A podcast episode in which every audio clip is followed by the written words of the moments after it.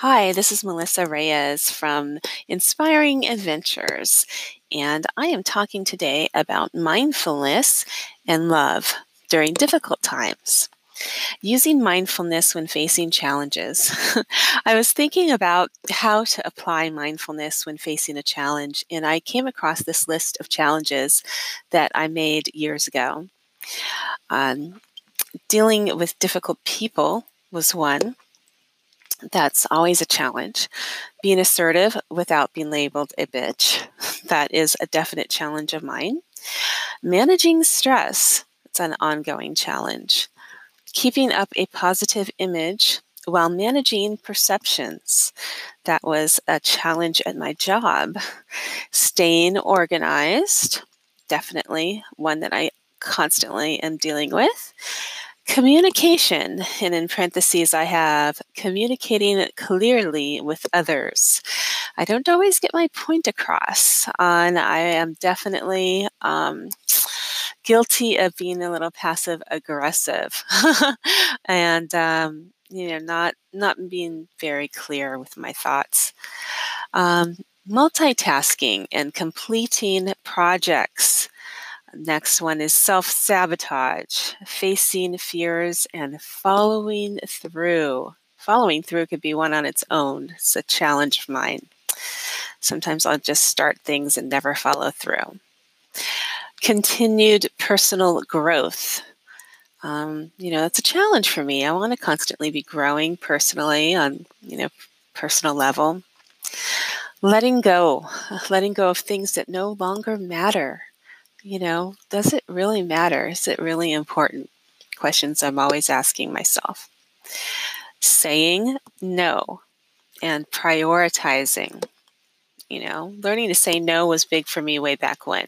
I'm pretty good at it now. Pick and choose the things that really matter. I have four more. Continued professional development. You know, that is a challenge. to, to just don't stay in a rut. Keep going. Keep keep striving to to be better at your job. Um, you know, grow. Uh, reaching goals and facing my fear of success. I've always been aware that I was afraid of success and never following through was a deal breaker for me. Um, increasing efficiency. I think that was a job related one that I wrote down, challenge that I had. Um, efficiency was a big part of being an administrative assistant. Um, managing finances is a big challenge, of course. I've always had to deal with that. I am still and now realize that I will, I am, let's see, I, I am still and now realize that I always will be dealing with these challenges to some degree and more challenges, some worse, and sometimes less challenging but equally important mm-hmm. things. I call that the stuff of life. It can be dizzying to think about, I know. Oh, this is when mindfulness comes in. Making a list like this and thinking about all of these things at once is overwhelming. It is not a to do list, it is more of a mind dump. I like to just put those things down and walk away from them for a bit. I know I can always come back. I let my mind wander and think happy thoughts. You can train yourself to do this anytime you start feeling overwhelmed. All you have to do is just list the things that you have on your mind. Then you know they're there. Not have to worry about it anymore and go on to something else. What is the most important thing? I interviewed a man once who kept telling me the most important thing I learned was this, and the most important thing that happened was that, and the most important thing about it was whatever. I asked him, okay, but what is the most important thing to you? Is there one important thing that truly matters?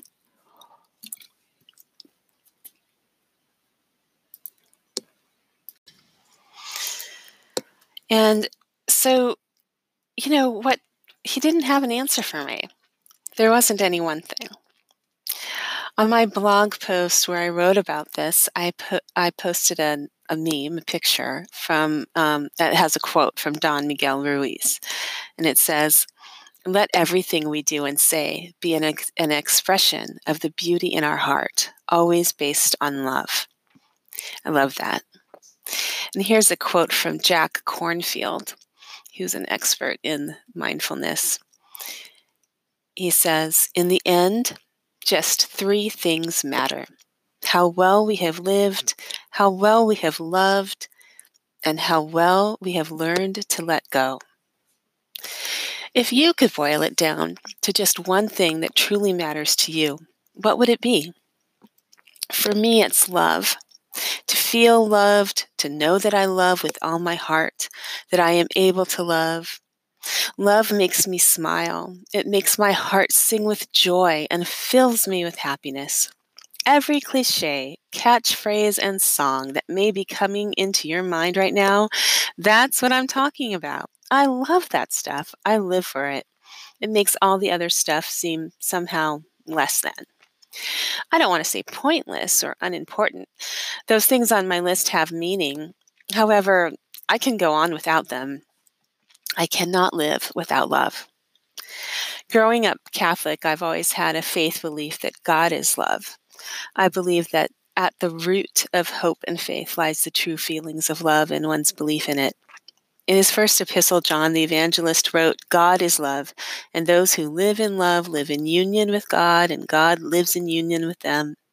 Love is made perfect in us in order that we may have courage on the judgment day, and we will have it because our life in this world is the same as Christ's.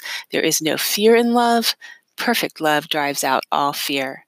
So then, love has not been made perfect in anyone who is afraid, because fear has to do with punishment.